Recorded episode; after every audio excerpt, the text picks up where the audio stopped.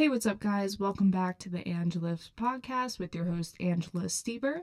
On the last episode, we talked about goal setting, um, coming up with your own fitness plan. Very helpful for those who want to get started on their fitness journey, so I recommend you give that a listen. In this episode, we're going to be talking about nutrition, specifically different nutritional requirements, the nutritional guidelines, nutritional planning, and a personal plan. And all these include components of a healthy diet, planning out your diet, making informed choices about food, and applying nutritional principles. So, nutrition is a word that gets thrown around a lot, but what exactly does it mean? So, the definition I have in front of me is that nutrition is the science of food and how the body uses it in health and disease. And this definition makes sense because you always hear the word used in a positive or negative sense. You have to have a good nutrition in order to stay healthy, or vice versa. And another important definition to know is what an essential nutrient is. So, specifically, these are nutrients that the body must get f- from food because you're not able to manufacture it enough or even not at all the body requires about 45 different essential nutrients, with the bigger ones including your proteins, fats, carbohydrates, vitamins, minerals, and water, of course. So, specifically, the big three that I mentioned your proteins, fats, and carbohydrates those are your macronutrients, and that's because your body needs those in relatively large amounts compared to, you know, your vitamins. And then on the other hand, your micronutrients would be those that are essential but needed in minute amounts compared to your macronutrients. Another important definition to know is a calorie, or actually a kilocalorie, but we call it just a calorie. And it's actually the measure of energy content in food, but it's represented by the amount of heat that's needed to raise the temperature of one liter of water one degree Celsius. And that's one kilocalorie. So uh, they're actually able to track in a lab how many calories is in something by raising the temperature around it. And coming back to our macronutrients, we're going to spend a little bit of time on each one. So, the first one I mentioned are your proteins, a very important macronutrient, and it's a good one to track, especially if you do partake in weightlifting. It's one that I often track, uh, regardless of the calories. It's important to know how much protein you're getting and there's actually two types of proteins. You have your complete and incomplete. Foods that are complete in protein sources if they have all the nine essential amino acids. An example of complete proteins are your meat, fish, poultry, eggs, milk, cheese, and soy products. And then your incomplete protein sources would not have all nine, so you're kind of missing that necessary macronutrient. You're not getting the whole part of the protein. So these could be coming from plant sources like your beans, peas, nuts, and legumes. So that's why it's very important if you are vegan or vegetarian to make sure that you are getting all those essential amino acids because you could be missing some. So make sure you're getting different sources um, of protein that you're able to eat that count for all those amino acids. Now, for the recommended protein intake for an individual, this does vary person by person. The best person you could talk to about this if you're worried is your doctor or a nutritionist, just because they know based on your goals how much protein you should be having. The recommendation is 0.8 grams per kilogram of body weight. So you would take your body weight in pounds, first convert that to kilograms, and then multiply that by 0.8. Or you can just keep that number because the recommendation is from 0.8 grams to 1. So if you just convert your body weight into kilograms, that can give you your recommended protein. I would say that is on the lower side, especially for myself. Um, I try to get at least 1.5 grams just because I do weight lift a lot and I notice that the more protein I consume, the quicker I recover from my workouts. So on the days I'm kind of lacking with that, I do have more soreness. And it's also important to know I did mention I don't specifically track my calories, but if you are someone that tracks your calories, your protein should be between 10 to 35% of your total daily calories. So that's another thing um, that you can calculate based off of your weight, your activity level, how many calories you should be consuming. But as long as protein um, is within that 10 to 35% range, you're good. I keep mine, I think, around 35, just on the higher side, and I cut down my fats a bit just so I can have more protein again for that recovery aspect. I focus more on carbohydrates and proteins just because that's what works for me best. Now, this protein recommendation might seem like a lot, but I'm going to list off just some examples of protein servings and how many grams of protein that is, just so you can see that it's not as much as it seems. So, three ounces of lean meat, poultry, or fish, and three ounces is not a lot. That's already at 20 to 27 grams. So, if you're having meat in your dinner, you have some in your lunch, have some eggs or Greek yogurt in the morning, you're set. If you're vegetarian, you like your tofu, a half cup of tofu would be 20 grams, so that is a great option. Beans, a cup of beans is 13 to 15 grams. A container of yogurt is temp- typically 6 to 8. They do make a lot of higher protein yogurts nowadays. That Greek yogurt, that's like 12 to 15, so those are great options. And moving on to our next macronutrient, we have our fats. Fats get a pretty bad rep, but it's important to recognize the source of our fats rather than trying to limit fats because fats are important for energy. Not quick energy, but that slow release energy. And fats are 9 calories per gram, so they do provide more calories and energy for the body. Um, they're composed of linoleic acid and alpha linoleic acid, and the types and sources of fats are your saturated and unsaturated fats. These are very important to know when looking at food labels, especially on processed foods. So, your saturated fats, they're mostly found in animal products and tropical oils, usually solid at room temperature. Um, and then your unsaturated fats, they would be liquid at room temperature. They're primarily found in plant foods. So when you have your peanut butter and you have that oily stuff at the top that you have to mix in, that would be your unsaturated fat. And even furthermore, you have your mono unsaturated and your poly unsaturated fat. Between these two, it is better to consume unsaturated fats over saturated, so you want to limit those. But it's okay if you have some saturated fats, it's not the end of the world. You're not going to gain weight just by having them. They're in a lot of things, unfortunately. Uh, your next source of fat, which is not good for you, your hydrogenated, and these are artificially produced. So it's it's done in a lab or whatnot where hydrogens are actually added to the unsaturated fats, and that turns the liquid oils into solid fats.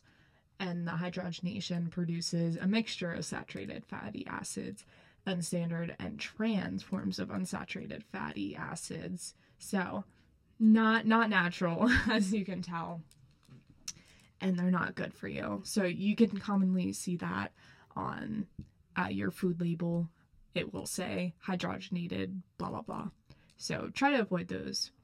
Another common name for these hydrogenated fats is trans fats and they've actually been banned pretty recently in the US, but companies are still able to get away with it by putting a small amount in it. I forget what the limit is for the FDA for different companies to report it, but if you see anywhere the hydrogenated, then you know there's trans fats in it. And these have an atypical shape that affects our chemical activity. They can't be broken down. Um, yeah, not good for your body please try to avoid those and look through your packages before you're buying stuff. Another type of fat or fat source is cholesterol, and cholesterol is a waxy substance that is found in the blood and cells, and it's needed for a synthesis of cell membranes, vitamin D, and hormone. So it is important, but too much can be bad and clog your arteries. And I wanted to add, I actually I went back and I found some examples of foods that have trans fats, just so you can be more careful when checking. Your saturated, those are the ones um, that are solid, like your animal fats, butter, cheese, that. Those are okay, you just have to limit them. Remember, unsaturated is the best. But for trans, uh, those can be found in some frozen pizzas, some types of popcorn, actually, deep fried fast foods, um, stick margarines, shortenings, packaging cookies, crackers, processed snacks, sweets, all the things we love, but they do have that alteration that isn't good for our body. Some other healthy fats, the ones that are good for you, you want to focus your diet on, um, are your polyunsaturated or omega 3s or omega 6 you commonly hear. And the omega 3s, they're great for you. They're found in fatty fishes like salmon, uh, white albacore, tuna, mackerel, anchovies, sardines. And for your daily allowance, the recommendation is 20% to 35% of your daily calories. Again, shoot for the lower side. If you do want to up your carbohydrates or proteins, you should be having 10% or less of that fat saturated. So most of that should be coming from unsaturated fats. And the next macronutrient is your carbohydrates. There's a lot of misconception about these two. Like with the keto diet, they try to completely cut these out, but your brain is actually only able to use carbohydrates, not fats, for activity. So it's really important that you don't cut these out just to provide that energy and keep your body healthy.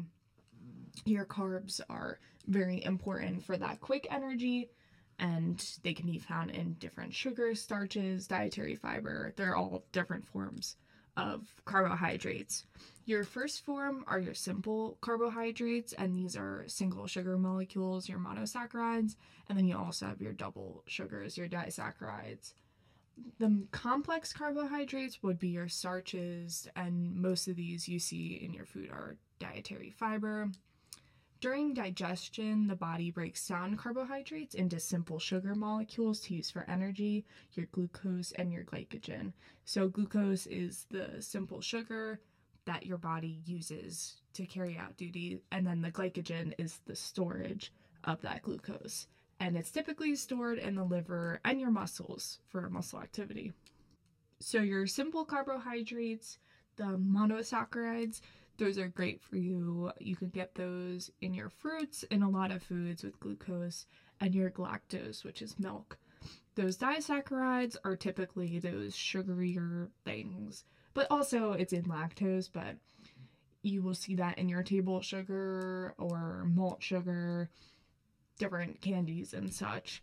With your complex carbohydrates, your starches, that will be your grains, so wheat, rye, rice, oats, barley, and legumes, dry beans, peas, lentils, and other vegetables like your potatoes, yams, and corn. And then your fiber specifically, those are soluble. So you have your oats, barley, legumes, some fruits and vegetables, and then the insoluble would be uh, wheat bran and whole grains. An important thing to note when choosing your source of carbohydrates is whether it's been refined or not. So you commonly will see whole grain.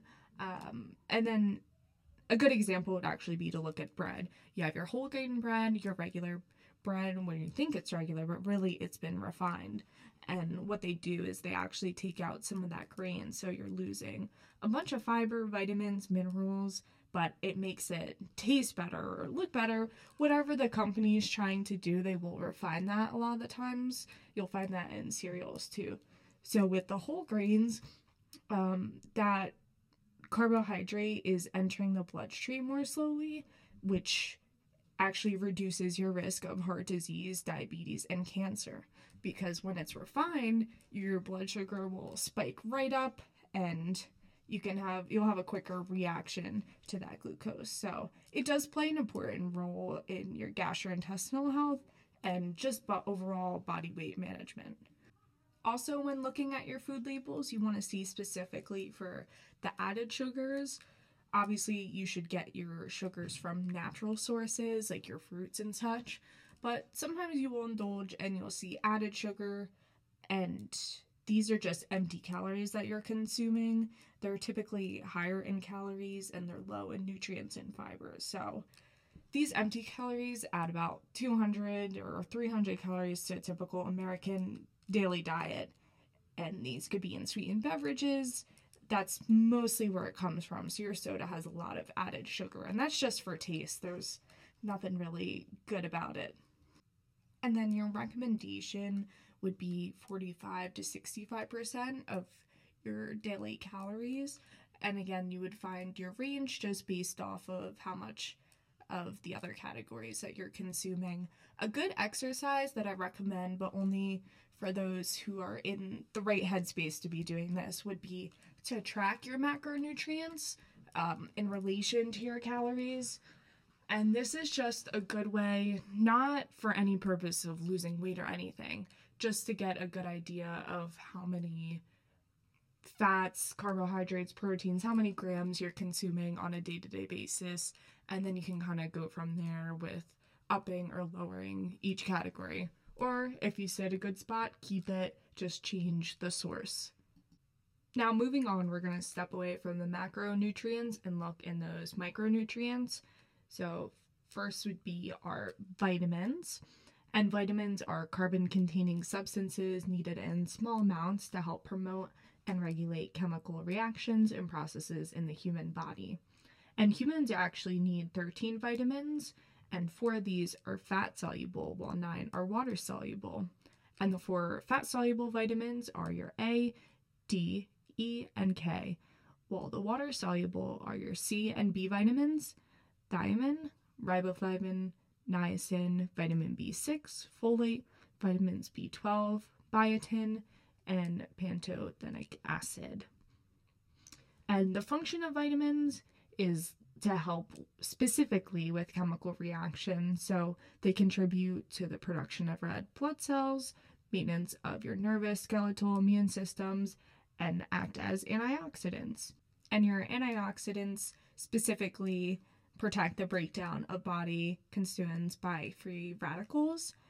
And they can include actions that bind oxygen and donate electrons to free radicals and repairing damage to the molecules. And that's a lot, but just know that antioxidants are important for your body to carry out various functions. So, your, your sources of vitamins, they're typically found in fruits, vegetables, and grains.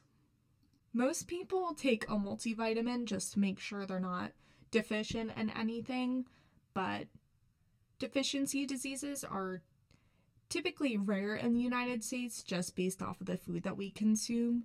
In different countries or third world countries, there are specific vitamins that they're short of just based on the foods that are accessible to them. So it's important to just monitor if you notice any weird side effects going on with your body.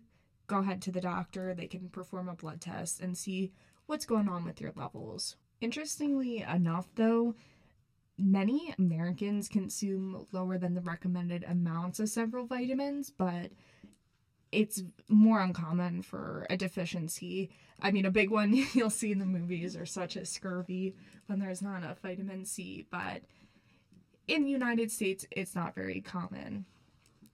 But it's also important to make sure that you're not having too many vitamins because those can have side effects as well. So, if you do consume a multivitamin, don't have too much of it. Now, where we do see more issues commonly is with our minerals, which are another micronutrient in the body. They're inorganic and they're needed in pretty small amounts in order for regulation, growth, maintenance of body tissues, and functions. There are 17 essential minerals that the body needs, and there's two common disorders or diseases that uh, you'll find here, especially in the United States, is anemia and osteoporosis. So, anemia is the deficiency in the oxygen carrying material in the red blood cells. So, when people don't have enough iron, this is where you see that lacking. Um, and then with osteoporosis, there's not enough calcium, and that can be fixed with vitamin D which actually helps calcium absorption, or by upping your calcium in general. Another really important micronutrient is water. It's very vital for the body. The body is mostly composed of water, but it's often ignored, unfortunately. Um, and you'll see people try to overcompensate with that and drink a ton of water at once rather than drinking some throughout the day. So just try to get into a good habit of consuming enough water for your body. And that's something you can look up just the recommendation on your height and weight, how much water is needed. But typically, they usually say around, I think, eight glasses, but it depends person to person. There have been some studies recently. I know we talked about this in one of my classes where scientists were saying that going off of just thirsty indication that thirst indication they often say like oh it's too late. As soon as you're thirsty you're already dehydrated. But those scientists say that it's not as bad as we think. It's an okay thing to go off of. Um, it's obviously better to have a consistent routine with drinking water throughout the day but if you do go based off of thirst it's not the end of the world. It's not going to do harm to your body a fun fact is that people can only live a few days without water, but you can live up to 50 days without food. So that just goes to show how important water is for carrying out so many different functions in the body. Water is the medium in which most chemical reactions in the body take place. So without it, we get kind of stuck with doing things. So now we're going to shift gears a bit to talk about planning your diet based off of everything I just told you. There are dietary reference intakes. There's four types um, that are standards. The first one is your adequate intake, abbreviated to AI, estimated average requirement, EAR, and then your recommended dietary allowance, your RDA. I feel like that one's the most common one I see on labels. And then your maximum daily intake would be your tolerable upper intake level or UL.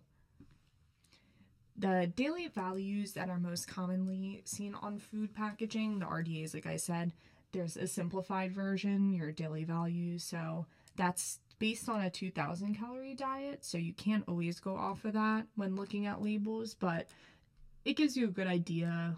For example, it will say, um, this has blah blah blah vitamin C, which is 15% of your daily value. Now that would be something that's low in vitamin C. Typically you would see it in large amounts and fruits and such, but if you're having something packaged, you might see, oh, there's vitamin C in this, like cereal or something like that. Okay, so for a real life example, I pulled up the nutrition label for Cinnamon Toast Crunch. Very popular cereal. Definitely one of my favorites, but I see it as more of a treat just because of how sugary it is. So let's go through it. I'm just going to be looking at the Cinnamon Toast Crunch itself. I know a lot of the time on the labels they have it with milk added, but we're just going to look at the cereal. So right at the top, we see the serving size is one cup. That's something important to note because you might be having multiple cups. Make sure you know that serving size um, when relating to the nutrition label. There's 170 calories in it, which is not bad, but for your breakfast, you should be consuming more. So you want to add in some fruit, maybe have a yogurt on the side. Uh, there's four grams of fat, zero grams of saturated. It says zero grams of trans fat, but is that true? We'll see. There's one gram of polyunsaturated fat and 2.5 grams of monounsaturated fat. All right, I already see my first red flag. Why are there 4 grams of fat if I only count 3.5? So it's possible that there could be some trans fat in there. That's why it's not reporting. But I do have to see the note at the bottom when we get there. The next category on here is cholesterol. It says 0 milligrams. Then underneath that is sodium. There's 230 milligrams, which is pretty high for a sugary cereal because it shows here 10% of your daily value. And you wouldn't really think of this having a lot of salt in there. So it's important to be aware of that when you're consuming the rest of the sodium throughout your day. The next category is your carbohydrates, and it actually breaks it down into types, which is nice. There's 33 grams, which is fine because um, you are having that grains in the cereal, but it says dietary fiber 2 grams. It's nice that there's some fiber in this, but it is lacking a bit. There are definitely some better options of cereals because it's 7% of your daily value. Underneath that is your total sugars. 12 grams of sugars, and underneath that it says includes added sugars 12 grams, which is 24% of your daily value. So that's that's a bit crazy that you're already a quarter of the way through your daily sugar with one cup of this cereal. And then underneath that, the last bullet thing they have is your protein. There's two grams of protein in this. I knew there wasn't really going to be protein in this just because it's cereal, but again, add some yogurt on the side with this. It'll make a great breakfast. And then underneath that, you usually see that long column a lot of people will ignore that, but it's important to glance over to see which vitamins are in it, um, just so you can see throughout your day how much you're getting. So, vitamin D, 10% of your daily value. All these I'm just going to read through daily values. Calcium, 10%, iron, 20%. So, this is a good source of iron. Um, potassium, 0%, vitamin A, 10%, vitamin C, 10%, uh, riboflavin, 10%, thiamine, 20%, sorry, it's hard to read this. Niacin 10%, vitamin B6 20%, folate 20%, vitamin B12 20%, phosphorus 6%, magnesium 6%, and zinc 20%. And then underneath all that, or sometimes it's to the side of the label, you have your ingredients. And it actually has your vitamins and minerals on a separate area beneath so you can see everything that's in your cinnamon toast crunch. There are some chemically things in there, not as natural, but it says whole grain wheat, sugar, rice flour, canola oil. That's a bit of a red flag. Fructose, maltodextrin, dextrose, salt, cinnamon, trisodium phosphate, soy lecithin, caramel color, BHT added to preserve freshness and then it shows all the vitamins and minerals were added in. And then also another important part of these labels is it shows you if any allergens. So contains soy and wheat ingredients. So that was just breaking it down, but it's good. That's where you can that's the easiest way to find your macronutrients. That's what I usually use my labels for. Um, so for this, you would say, okay, I'm at 33 grams of carbohydrates, proteins 2 grams, fats 4 grams, write that down. And then throughout the day, uh, you can also Google things if they aren't processed. It's honestly probably better if you have to do more Googling than looking at packaging. So Google the macronutrients for whatever you're eating. But you don't have to go too crazy with it. But again, it'll give you a good idea of where you stand. And I'm going to go through and just add some things that I typically eat that are either high in protein or carbo- carbohydrates just because that's what I focus my diet in. For breakfast, it is kind of hard for me to get that in, so I have it at a later time often, but it kind of works with my schedule just doing that at that later time. So typically, I'll have a couple eggs, like three, maybe four, depending on how hungry I am, and I put in almost a whole bag of spinach. So I kind of saute that a bit first. I use avocado oil just because that's a little bit better for you. Um, I put about, I think it's like three cups of spinach in half a bag, but add that with some eggs, a little bit of salt, a little bit of pepper, not too much. Maybe I'll put some hot sauce for flavor, and then I'll get my bowl of Greek yogurt.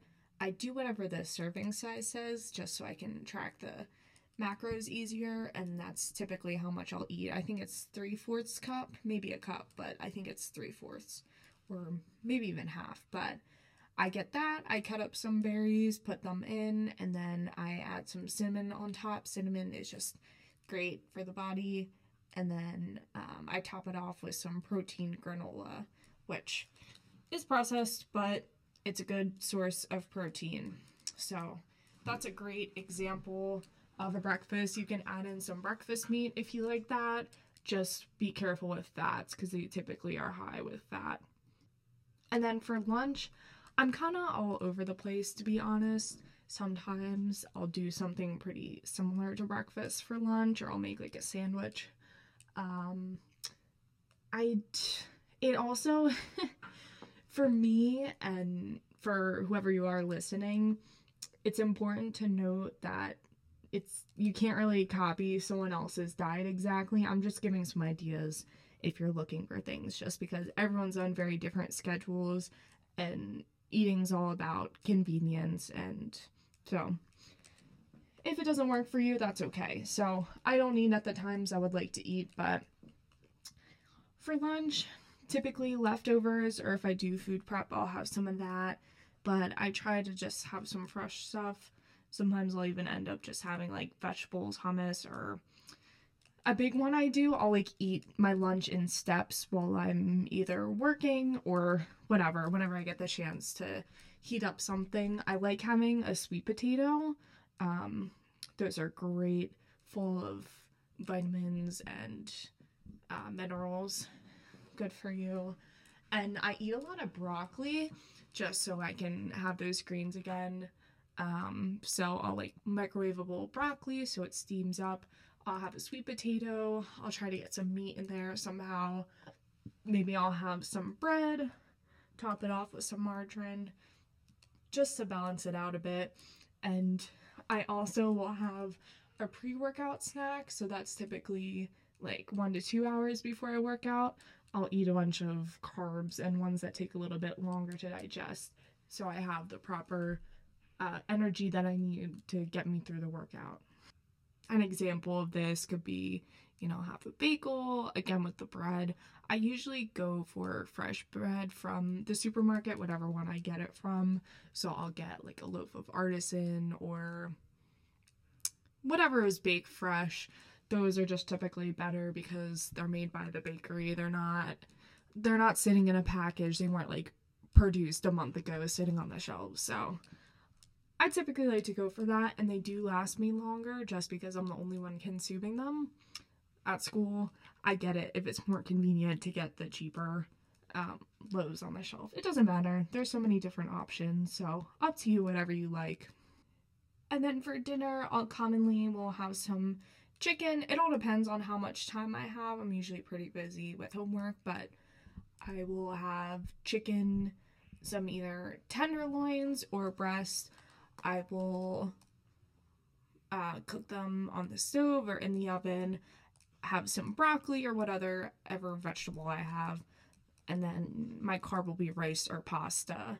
Sometimes I'll add in another sweet potato or whatever I have honestly in the fridge and for dessert I'll have some more Greek yogurt with chocolate chips um, or my protein chocolate milk. There's a lot of protein added in that. It's also important to note, I think I said on another podcast, but I can't have any dairy, so I do have to adjust my diet in that ways. There's so many other things you could have, but I just I just kind of realized if you're noticing I'm not really having calcium in there. I do take calcium supplements because of that. Um, and I try to find things that are enriched with calcium. So I do get dairy free milk that's typically enriched um, with protein and calcium just so I can get an appropriate amount and I don't have to rely on supplements. Also, make sure you're not eating right before you go to bed. And this is important for me just because I eat a lot at dinner. Dinner is usually my biggest meal, which isn't great, but it's because of the time of day that I work out. Um, you should be consuming majority of your calories between breakfast and lunch but for me, it always ends up that I have a bigger dinner. Maybe I do have more calories throughout the day, but it always feels like a lot at dinner time. So I I try to stay up for a bit just because that can cause some issues, um, indigestion and all that. So you don't want to have to worry about that and be being uncomfortable. But it's up to you. I just know it's better on your body too if you give it some time to digest and moving around and all that, not just laying down. If you're someone with a busy lifestyle like myself, I definitely recommend meal prepping. It can be a pain, but it takes about 30 minutes to an hour and you can have so many meals. I did it in the beginning of the year. I just threw a show on my laptop. I made a bunch of chicken, broccoli, rice, just trying to get all food groups. and it wasn't adequate enough to be a full dinner or whatever the meal was but it was something great for lunch or like part of my dinner. I would just throw in something else because they were kind of small containers but it's important if you're tracking you're trying to diet or you need a very specific amount of food but for things that you can make in bulk especially if you live alone or you're just cooking for you or one other person. If you buy a back pack of chicken, you don't want to have it sitting around after you open it. So go ahead and cook it all, put the rest into different containers. I recommend those like basic black ones you can find at so many different places for super cheap. But do that with some rice or a different carbohydrate of your choice and then throw in a vegetable that you like. And then once you make them, I think at one point I I did like a dozen at once. I put them in the freezer and I it's like the day or two days before I want to have it, I put in the fridge so it slowly defrosts. We have a weird fridge here. Sorry for the tangent, but it takes an abnormal amount of time to defrost, so it's like two days. And then I just microwave it. Make sure you get some microwave safe containers, and it's great. I feel like that's also great for people who are out at work and need a lunch. And it's also very cost efficient just buying that bulk, cooking it all at once, and nothing goes to waste. So, definitely a heavy recommendation. So, that just about wraps up everything. I hope you enjoyed this episode talking about nutrition. And tune in for next week for a new topic. Thanks for listening. Have a great day.